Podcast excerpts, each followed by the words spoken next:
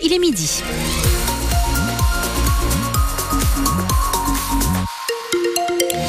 On va faire le point sur l'info avec Damien Robin dans un instant. D'abord, sachez que pour votre météo, les belles éclaircies euh, auxquelles on avait le droit il y a quelques instants commencent à disparaître pour laisser place aux nuages dans le ciel iconé avec même quelques pluies hein, qui sont prévues dans le Gâtinais en fin de journée.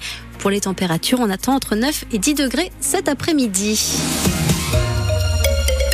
Bonjour Damien Robin. Bonjour Justine. À Joigny, des, des investissements en 2024, mais pas de hausse d'impôts. Oui, la municipalité va proposer ce soir en conseil municipal ses orientations budgétaires pour cette année. La fiscalité donc ne va pas augmenter et des mesures seront annoncées pour réduire l'endettement. Alors des efforts qui n'empêcheront pas la troisième ville de Lyon d'investir cette année et de manière très importante autour de deux projets Renaud Candelier. Oui, deux projets d'un coût de 3 millions d'euros chacun. À Joigny, il y a toujours cette idée d'accueillir des fonctionnaires des impôts venus de Paris. L'annonce de cette décentralisation date de 2020, mais elle ne s'est toujours pas concrétisée. Cette année, ça va avancer. Les travaux vont débuter dans le bâtiment 4 de l'ancien groupe géographique, des locaux de 800 mètres carrés qu'il faut réhabiliter. D'ici 2025, 48 agents du service de la publicité foncière s'y installeront. Un chantier financé à 80% par des subventions de de l'État et de la région. 80% de subventions, c'est aussi ce qu'a obtenu Joigny pour rénover de fond en comble l'école élémentaire Saint-Exupéry. C'est la plus grosse école de Lyon.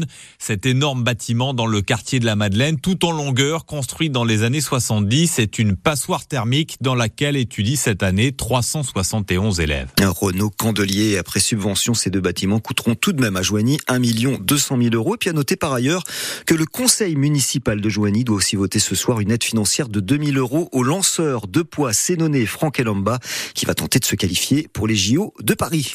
Un homme de 42 ans placé en garde à vue hier soir à Auxerre pour des violences sur des policiers. Oui, il avait passé l'après-midi au bar 87 euh, rue du Pont à Auxerre, devenu agressif après avoir trop bu. La serveuse a appelé les policiers et lors de leur intervention, l'homme s'est mis à les insulter et à les frapper au visage. Les policiers ont réussi à le maîtriser, mais deux d'entre eux sont blessés et se sont vus prescrire 5 et 6 jours d'interruption de travail.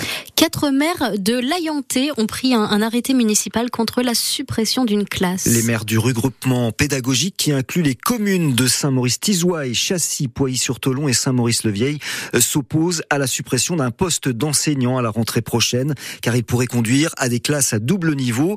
Alors cet arrêté est en fait un geste symbolique. Dans les faits, il a très peu de chances d'aboutir, Julien Penaud. Imprimé en mairie puis agrafé dans un panneau d'affichage public par le maire de Saint-Maurice-Tizouaille, Alain Thierry, qui nous lit à haute voix cet arrêté municipal. Considérant la menace de fermeture d'un poste d'enseignant sur notre regroupement pédagogique intercommunal, article 1 s'oppose à la mise en péril du monde rural, article 2 s'oppose... On vous passe le détail, mais le message symbolique est le suivant. On fait tout pour sauver nos écoles, simplement. quoi. On ressort les arguments qu'on a déjà dit et qu'on a re-redit.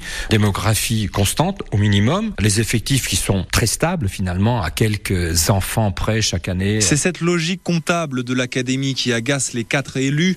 Patrick Rigolet, le maire de Saint-Maurice-le-Vieil. Dazen, euh, que je pourrais peut-être euh, qualifier de Monsieur Excel. Sa fonction première, apparemment, c'est comptable. On a donc une vingtaine d'élèves par classe. Et il considère que jusqu'à 24, c'est faisable. Puis en plus, avec des doubles niveaux. Euh. Et donc, à terme, la crainte d'une baisse de niveau scolaire, pour ce qui est de la procédure administrative, elle ne vaut pas grand-chose. Soit ils mettent ça dans la pagnette, ce qui est pas sympa. Soit ils nous disent, bah, on vous le renvoie parce que de toute façon, il ne correspond pas au canon euh, de la légalité. Un maire ne peut pas se permettre de refuser une fermeture de classe. Si, refuser une fermeture d'école, il peut. Fermeture de classe, non. Mais cela a le mérite de mettre une nouvelle fois la pression sur l'académie.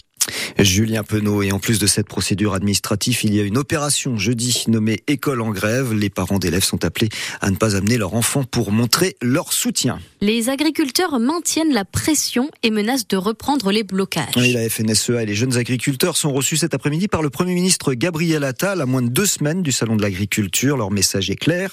Ils veulent des décisions concrètes qui se voient dans les exploitations. Emmanuel Macron recevra demain, lui, la coordination rurale et la Confédération paysanne avant la la FNSEA et les jeunes agriculteurs la semaine prochaine.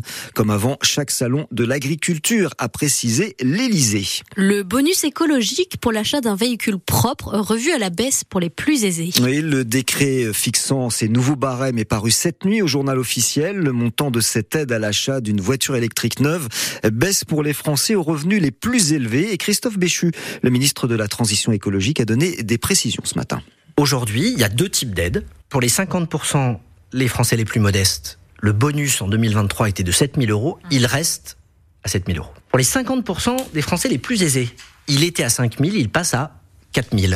L'année dernière, sur un milliard et demi d'aides à l'électrification, un quart de cette somme a été pour la moitié les plus modestes. Notre ambition cette année, entre le leasing d'un côté, le maintien des aides pour les plus modestes et le léger allègement pour les plus aisés, c'est d'être à 50-50. Et Christophe Béchu, donc le ministre de la Transition écologique, le bonus de 1000 euros pour les voitures électriques d'occasion disparaît également. On fête la radio aujourd'hui, car c'est la journée mondiale. Et dans Lyon, on compte une dizaine de radios locales, comme France Bleu Auxerre, bien entendu, et sur les ondes et sur le net. Et certaines ont plus de 40 ans, comme Triage FM ou Radio Stoliac. La petite dernière, c'est une web radio associative installée à Charny. Elle s'appelle Opus Radio. Elle diffuse des programmes depuis septembre 2021 grâce à une quinzaine de bénévoles et elle met en valeur l'apuisé Forterre, Thierry Boulan. Chez les commerçants de Charny, Opus Radio a déjà sa petite notoriété. Amandine est coiffeuse. Si je vous dis Opus alors Une radio euh, de puiser. Vous écoutez? Oui, on aime beaucoup. Les jeunes aussi connaissent. Morgane a 15 ans. Opus, vous connaissiez ou pas Oui, oui, je crois qu'ils ont interviewé le collège de Charny. J'y suis passée. La radio est installée à l'arrière de l'office de tourisme dans un studio moderne mis à disposition par la communauté de communes de Puisé-Forterre. Chroniques quotidiennes, podcasts, émissions font briller la vie culturelle et associative du secteur. Aurélien Pécaud est vice-président d'Opus Radio et animateur. En fait, ici, Charny-Auret-Puisé, c'est composé de 14 villages historiques. Et on est à tous 3-4 km les uns des autres. Mais on est la même commune. Et on s'est demandé comment réunir euh, tout le monde. Parce qu'il y a plein d'associations dans chaque commune. Et l'idée, c'était comment euh, réunir les associations entre eux autour de, autour d'un point, quoi. On diffuse, on a 7000 titres qui tournent euh, constamment. On n'a pas de pub. Et puis après, on a des émissions. Les frais de fonctionnement sont couverts par 3000 euros de subvention. Opus Radio rassemble 6000 auditeurs par mois sur le web. Et son objectif est de pouvoir, dans quelques années, émettre comme une grande sur le réseau hertien. Opus la radio au cœur de nos villages. Un reportage signé Thierry Boulan et vous pouvez découvrir Opus Radio sur le site opusradio.fr ou encore sur Deezer.